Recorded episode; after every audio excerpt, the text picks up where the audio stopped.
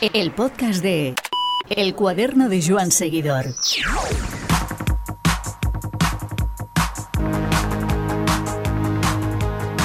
La primera semana del Tour de Francia 2021 pasará como una de las mejores que hemos visto nunca. Cosas que lamentar ha habido las caídas de los primeros días, por ejemplo, pero también es cierto que el desarrollo de la prueba ha resultado magnífico. Un desarrollo que ha basado su éxito en varios pilares, nombres que hacen que merezca la pena estar atentos a este tour, y eso que quedan dos semanas de carrera, 12 etapas que más allá del ganador de la general tienen mucho que desvelar. Así lo ha vivido Borja Cuadrado, enviado especial de la cadena Ser a la mejor carrera del mundo, en una historia que se trenza entre Pogachar, Van der Poel, Cavendish y algún otro corredor. Espacio ofrecido por Tubalum, web líder en bicicletas de segunda mano. Muy buenos días Borja desde Tiño. Ayer eh, final de etapa y día de descanso del Tour. ¿Cómo, cómo lo llevas? ¿Qué tal? Buenos días. Pues mira, pues, relativa tranquilidad dentro de lo que es un día de, descanso, ¿no? Porque lo bueno en los días de descanso, para que tus oyentes lo, sepan también, eh, hay dos opciones, que es eh, tener la, la, sede, digamos, en el lugar donde ha terminado la etapa, o generalmente después de un día de descanso hay un traslado larguísimo, un domingo por la noche que te tienes que marcar 300 o 400 kilómetros. Bueno, pues en este caso la mm. paliza nos la pegaremos el martes, mañana por la mañana, pero Hoy hemos dormido aquí en, Tiña, así que eso siempre viene bien para, calmar el cuerpo.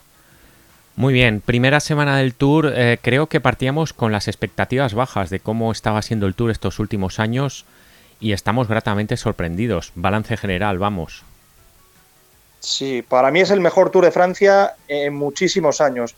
Yo lo digo desde el principio, ganó a la Philippe el campeón del mundo a lo grande, ganó Van der Poel, dedicándoselo eh, a su abuelo y colocándose de maillot amarillo. Luego, como maillot amarillo, intentó atacar y poner la carrera eh, patas arriba. Pogachar dio una exhibición tremenda en la crono y luego en las dos jornadas de Alpes que decían que eran descafeinados, pues han sido dos jornadas épicas.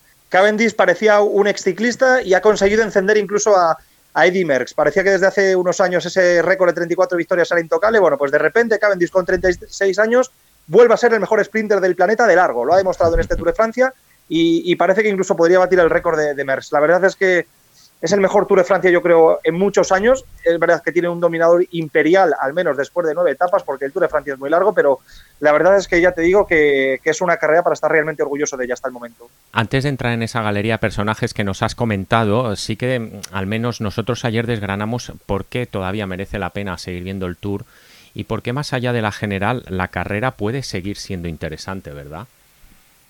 Sí, es muy interesante. Además, bueno, eh, más allá de la general, eh, es que la general no sabemos, es que se puede poner patas arriba en cualquier momento. Es que el, Tour de Francia se puede. Necesitas ganarlo eh, estando bien los 21 días, pero lo puedes perder en cualquier momento. Es decir, que nadie le desea una desgracia a, Pogachar, pero, pero la clasificación general puede estar abierta. Puede haber movimientos de lejos, puede tener algún día Pogachar. Hay alicientes, ver si Cavendish consigue pues batir el récord de, de Merckx, ese maillot verde eh, a ver la montaña ¿no? con, con, Nairo, es decir, que alicientes hay, a ver qué hacen los españoles, que con Johnny Zaguirre eh, estuvieron a punto de conseguir, estuvimos a punto de conseguir el sábado la primera victoria, es decir, mm, que es un Tour de Francia que después de nueve etapas ha dejado muchas grandes eh, páginas y quedan doce etapas y yo creo que van a seguir viviéndose grandes momentos. Entrando en el detalle de, algunos de los personajes, yo creo que Tadej Pogacar ha, ha despejado ¿no? todo aquello que intuíamos y sobre todo que la crono mostró y que la montaña acabó reafirmando, ¿no?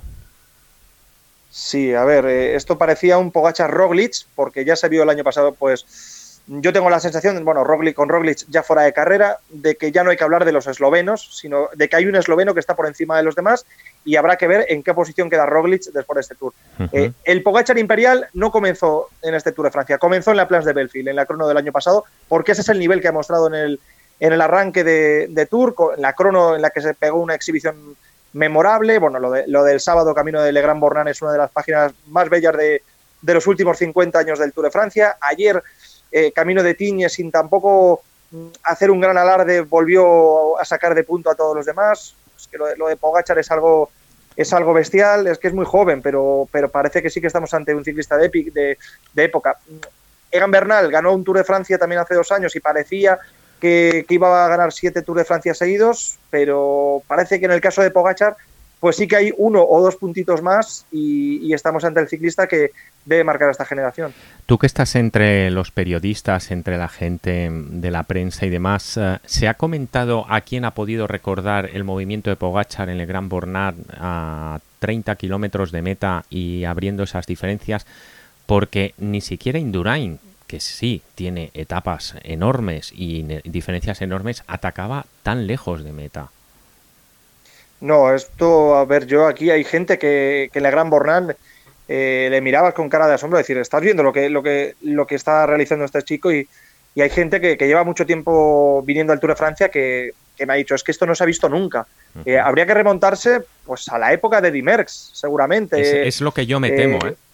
Claro, es que son 50 años, ¿no? Aquel mítico Tour del 71, cuando tuvo ese formidable duelo con, con Luis Ocaña, ¿no? Que desgraciadamente acabó con, Ocaña fuera en el Tour en el Col de Menté, pero, pero antes esas dos batallas camino de Oxy Merlet y luego en Marsella cuando Eddie Merckx atacó prácticamente de salida en venganza por lo que había hecho Ocaña el día anterior.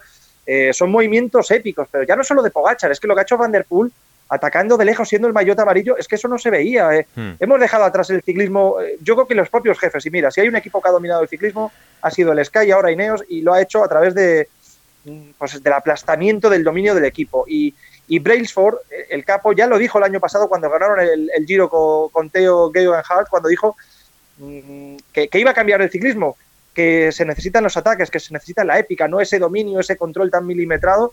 y, se han dado cuenta de que eh, Van Der Poel no va a ganar el Tour, pero todo el mundo va a recordar a, a, Van Der Poel para bien, aunque se haya marchado para casa. Es Tú a Van Der Poel lo dejarías, lo dejarías como está, porque incluso el otro día me llegaron a decir que en las casas de apuestas se barruntaba que podía disputar incluso el Tour algún día y yo sinceramente no lo veo. Yo lo veo, lo veo muy difícil, pero, pero más allá de, que pueda ganar el Tour, pues, eh, algún ciclista que se haya colocado, muchos ha habido, eh, sobre todo en las primeras etapas de maillot amarillo, pero que no tenga opciones reales de ganar el Tour, lo que hace es intentar aguantar como pueda, pero es que él no, él atacó. Es decir, es que es un ciclismo diferente. Esta generación es formidable pero además es valiente y eso es lo que está calando en el público. Mm, yo no sé hasta qué punto esto viene desde arriba, eh, puede haber, te lo estoy diciendo un poco desde el desconocimiento, pero bueno, no me extrañaría un poco que mm, en base a, los estudios, eh, audiencia, de interés y, las casas de las casas, las firmas que apuestan una millonada también por el ciclismo, pues eh, cuando al Brailsford de turno, a Eusebio Unzue, a los grandes capos, quieren apostar por ellos, por el ciclismo, pues a lo mejor incluso le dice, pero oye, que queremos dar espectáculo. Hmm. Es que ya el ejemplo de Van der Poel es buenísimo. El juego bonito. Claro, es decir, que la gente se va a acordar más de, de Van der Poel que de pues de yo qué sé, nadie se acuerda de que hace dos años Bookman quedó cuarto en el Tour de Francia. No, no, no. Porque, porque nadie le vio, nadie le vio. Es decir, un cuarto o un quinto anónimo no tiene que ver nada con. Todo el mundo recuerda, ah, mira, en ese Tour de hace dos años, a la Philippe, 14 días de maillot amarillo, atacando, dando espectáculo, reventando al final. Pero todo el mundo quiere a la Philippe. La gente no sabe quién es Emmanuel Buchmann, no le ponen cara ni en Alemania. Es decir, eh, eh, Buchmann, con todos los respetos, es un gran ciclista, sí, pero te pongo ese ejemplo como también los puede haber de ciclistas que, que consiguen puestos, sextos puestos anónimos, que tienen un mérito bárbaro, ¿eh? porque mucha gente monta en bicicleta, pero solo uno queda sexto en el Tour de Francia. Y yo creo que por ahí pueden ir los tiros y se han dado cuenta de que un ciclista recibe más merecimientos, posiblemente incluso mejores contratos, dando espectáculo y, no consiguiendo la victoria en el Tour que peleando por un lugar anónimo que no cala entre la gente de a pie, que al final es quien, quien levanta esto también. Al final también eh, en el caso de Van der Poel es la singularidad de su carrera, ¿no? Que es que es única. Eh, a día de hoy eh, solo está él, que haya alternado tres modalidades, las tres con éxito y con un posible oro olímpico a la vuelta a la esquina. Un posible, digo, que va a optar a él, ni mucho menos lo, damos por hecho. Es decir, esa singularidad también vende. Claro, y, que el otro día cuando todo el mundo daba por hecho que iba a perder el maillot amarillo en la, en la crono de Laval, pues creo que le preguntan y dicen, oye, ¿desde cuándo mm, eres tú un especialista en la crono? Y dijo, pues me he dado cuenta hoy. Hmm. Es decir, que lo, lo, bueno de Van der Poel es que no conoce sus límites. Hombre, yo creo eh, que para ganar un Tour de Francia va a ser muy difícil. Pero es que Laura va a correr en bicicleta de montaña, mountain bike en los Juegos, eh, cuatro veces campeón del mundo de ciclocross, campeón de Europa de, mountain bike, de ciclocross, líder del Tour de Francia, ganando una etapa, eh, ha ganado clásicas. pues es un ciclista único y es un ciclista que, que, destroza los esquemas. Ya digo, yo rara vez he, visto a un, ciclista con el maillot amarillo atacar prácticamente de, salida con su eterno rival que era Van y, y, liar la que se lió. era algo eso es bonito y... Eh, sí, no, te iba a decir, era algo que incluso vaticinábamos en el cuaderno Joan Seguido, es decir, que Van Der Poel no iba a ganar el Tour, pero podría condicionar y podría dar un susto. Y de hecho, el pasado viernes eh, tuvo al UAE en el filo, porque sí es cierto que Pogachar es muy superior a Van Aert y en, montaña, pero tampoco podías dejarle coger una minutada a Van Aert y aquello estuvo en un momento en que no paraba de crecer. Claro, esa, es la historia, que, que, está completamente al margen de lo que, de lo que la gente espere. Y por momentos, yo, pues yo recuerdo el, el viernes, le preguntaba a Imanol Herbiti que había ido en esa fuga con Iván García Cortina, y digo, oye, digo, cuando habéis tenido 7, 8 minutos de ventaja, ya más que por Van Der Poel, en ese caso por Panar, eh, ¿habéis pensado que aquí había rivales para ganar el, el Tour de Francia? Y dijeron, bueno, esto les va a dar como más vidilla o que va a alargar un poco ¿no? esos días de, espectáculo. Pero bueno, bueno, en el caso de Van es verdad que no ha llegado tan ligero ¿no? como para competir en la montaña. Es verdad que esa apendicitis pues, le, ha, le ha lastrado.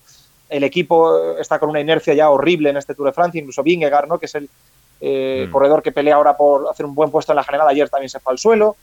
Bueno, la verdad es que es un espectáculo y sobre todo es eso, que no sabemos cuáles son los límites de, esta gente, pero que Van Der Poel además ayer tuvo un detalle que yo no lo había visto. Por ejemplo, Roglic anunció Jumbo Visma, se va del Tour de Francia, no se ha recuperado de las lesiones.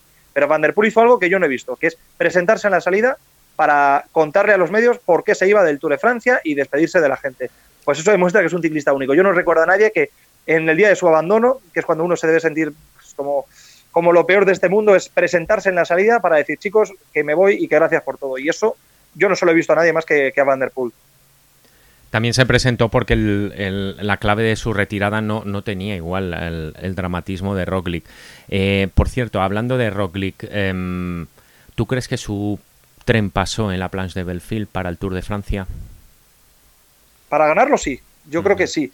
Eh, yo creo que al final es que esto va por oportunidades y, y hemos hablado de los eslovenos, de Pogachar y Roglic, pero claro, esto es como todo, esto es matemático también, ¿no? Hay un momento de la curva en la que ves que están en el mismo punto, que hay una intersección entre Pogachar y Roglic, y ese punto de intersección se produjo durante el Tour del año pasado, pero era en el momento en el que Roglic todavía era el ciclista con más experiencia en el Tour y Pogachar poco a poco iba conociendo el Tour y había perdido, si no me equivoco, algún minuto en los, en los primeros días por algún despiste también, por abanicos, por despiste, pero luego ya hubo un momento en el que Pogachar ganó la crono de en la Place de Belfield y ya se colocó por delante. Y en ese momento Pogachar solo puede ir hacia arriba y Roglic como mucho, también por edad, porque creo que hay nueve años de diferencia, puede aguantar ese ritmo. Y en este tour, pues al final el, tour mm, generalmente, pues, eh, a ver, hay, desgracias o hay desgracias para todo el mundo, pero Indurain cuando ganó el tour nunca se cayó. Armstrong, más allá de todo lo que hay detrás de él,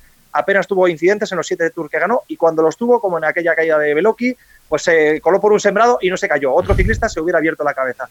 Es decir, que al final cuando uno, cuando uno domina, eh, al final tampoco es casualidad, porque te encuentras mejor física y mentalmente y es más fácil evitar caídas. Que hay veces que no, que no se puede. No, y también se tiene que alinear la suerte, eso es cierto. ¿eh? Eh, todos los campeones tienen que tener suerte, está claro. Eso es. Y yo creo que el año pasado pues había esa intersección de que estaban a un nivel parecido y ahora Pogacha, además ya con la moral por las nubes, solo puede ir a más. Roglic, yo creo que el sábado, aunque hubiera estado al 100%, yo creo que lo, que hizo Camino de Legrand Bornán con el colombiague eh, Col de, de, por medio, yo creo que no hubiera podido Roglic aguantar ese nivel de, de Pogacar porque han sido diferencias históricas que, no se han visto en muchísimo tiempo. Así que yo creo que, mm, vamos a ver, la vida da muchas vueltas, pero creo que la, época de Roglic o esa opción de ganar el Tour de Francia se esfumó el año pasado en la, en la Plans de Belfield. Encaramos la recta final de esta conversación express y sí que me gustaría hacerte un par de preguntas más. Una, eh, ¿cómo casa todo este nuevo ciclismo que venden Van Der Van Aert, eh, Pitcock cuando se incorpore al grupo, Pogachar y demás, con ese ciclismo tan científico de vatios, vatio kilo y demás que ha estado dominando estos años? ¿Cómo, cómo casa algo tan emocional con algo tan racional? Pues eh, es interesante, ¿no? Yo el otro día leía una, una pequeña reflexión también sobre el tema de los vatios, pues eh, eh, con, el movimiento de Pogachar, ¿no? Cuando le, cuando salió a su rueda Carapaz, pues es un momento por un lado épico porque está atacando Pogachar, el mejor ciclista de lejos, Carapaz, tal vez el segundo mejor en ausencia de, de detrás de él, pero inmediatamente pues se hace ya un, hay un movimiento épico, un movimiento muy lejano entre seguramente los dos mejores de la carrera, pero a, renglón seguido se hace ya un, análisis ya también en base a, los vatios, ¿no? Es decir, bueno, pues yo leí en alguna crónica, eh, Carapaz eh, pudo aguantar los vatios de Pogachar durante un kilómetro, pero a partir de ahí Pogachar siguió manteniendo, manteniéndolos. Le damos esa lectura ahora, ¿eh? Claro, es que al final, es que al final viene a ser así. Es decir, me imagino que uno estaría pendiente del potenciómetro y, y Carapaz, pues, pues si, va a la rueda de, de, Pogachar es porque está moviendo ¿no? los mismos vatios que, él. Lo que pasa es que al final, pues, ese esfuerzo. Aquel potenciómetro tenía la luz roja. Claro, ese potenciómetro terminó pinchando, pero al final es curioso, que es, pues es esa mezcla, ¿no? Eh, sí, es un movimiento épico, pero seguramente los ciclistas tenían en mente, y Pogachar seguramente tenía en mente, yo puedo aguantar más tiempo este esfuerzo y seguramente si, le, si voy a este ritmo, seguramente Carapaz no va a poder y va a reventar. Pues es lo que pasó. Es una mezcla, es una mezcla, pero bueno, si lo intentamos no analizar únicamente desde el punto de vista de los vatios, pues fue espectacular. Es decir, Pogachar atacó, Carapaz muy bravo, le aguantó la rueda, pero esa es otra lectura. Que si el segundo ciclista, en teoría, más fuerte del Tour de Francia, solo puede aguantar un kilómetro en escalada, al mejor, eh, es que el desequilibrio es salvaje. Salvaje. Y salvaje puede ser el registro que acabe marcando Mark Cavendish, además con la limpia de sprinters que está viendo en el Tour y el que salvó por los pelos eh, la llegada a Tiña, el, fuera de control. Eh, yo no sé si se comenta mucho, pero lo cierto es que tenemos historia viva que estamos viendo ahora mismo y es que el tío que puede ganar más etapas en la historia del Tour está todavía compitiendo y lo estamos viendo. Es que, bueno, para mí Cavendish es un ciclista especial. Yo creo que también quien me pueda seguir por redes sociales se puede dar cuenta, pero porque yo he tenido mucha fe en él, incluso en el momento más delicado. Y es que es un milagro. Yo, mm, es verdad, yo te digo, igual que pues cuando podía correr contador, pues eh, en un momento dado en una montaña tú estás pendiente de ver dónde veía su maillot. Yo he visto todas las carreras de Cavendish este año y, las veía antes y siempre buscabas ese maillot de su equipo, eh, a ver dónde estaba y y cuando veías que había una pequeña tachuela en un Tour de Eslovenia hace dos años, decías, madre mía, pero, pero esto ya no, no se levanta.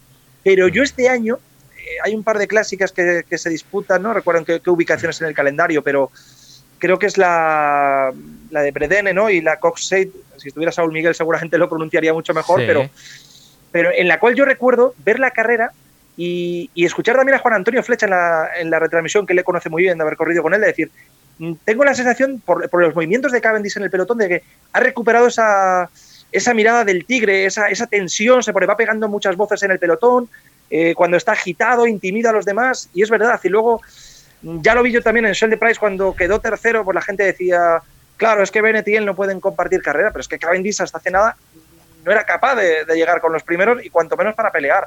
Y luego las cuatro etapas de Turquía fueron memorables, pues luego se ha visto que, que a quien ganó, que fue a Philipsen, no era precisamente un don nadie, porque se le ve aquí peleando, ha hecho segundos puestos en el Tour. Y, la, victoria de Bélgica fue milagrosa. Y luego es que mm. se alinean los astros con todo lo que sucede con Bennett. Ahora nadie se acuerda de Sam Bennett. Sam Bennett ha pasado a ser un ciclista anónimo porque el mejor velocista de la historia ha ganado dos etapas en el Tour de Francia, es el favorito para ganar el maillot verde y tiene a, tiro de dos a Eddy Merckx. Es un milagro. Es la, se lo escuché eh, la mejor definición a, mi amigo Andrés Canovas en Twitter que dijo, es la mayor resurrección en la historia del ciclismo moderno. Hmm. Pues es verdad. Yo ayer se lo decía a un compañero por aquí, digo, no es lo mismo, pero a Cavendish se le ha dado por muerto. Eh, no es el mismo nivel eh, y que nadie y que nadie me tome por loco con lo que voy a decir. Es como si Chris Froome dentro de un año o a lo mejor de dos peleara por ganar el Tour de Francia otra vez. Yo creo, es decir, algo que sería no hay que comparar un sprint con una general de Tour, pero una comparación parecida. Es decir, cuando Cavendish en 2016 gana cuatro etapas, se coloca con 30 a 4 de Merckx. Al año siguiente llega la desgracia de Vittel con la caída de. Con Sagan. Eh, con Sagan. Y luego, pues se llegan los problemas de la depresión, las lesiones, la mononucleosis. Eh, el año pasado, los llantos de esa última carrera diciendo, pues es mi despedida. Y que de repente, a chavales mucho más jóvenes, te los llevas por delante, porque además ha ganado con una autoridad tremenda, además con una valentía colándose en el sprint, que antes si se intentaba meter en otro sprint Cavendish veías que se quedaba atrapado, que le faltaba fuelle. Bueno, pues la forma en la que ha ganado estos dos sprints es que recuerdan a, su época imperial, imperial sinceramente. Otro atractivo más para disfrutar del tour en estas dos semanas que, que, quedan. Borja, gracias por el ratito y a disfrutar mucho de lo que queda de tour. Así estaremos, muy pendientes. Muchas gracias, Iván. Carretera, montaña, gravel, eléctricas, tuvalu.com.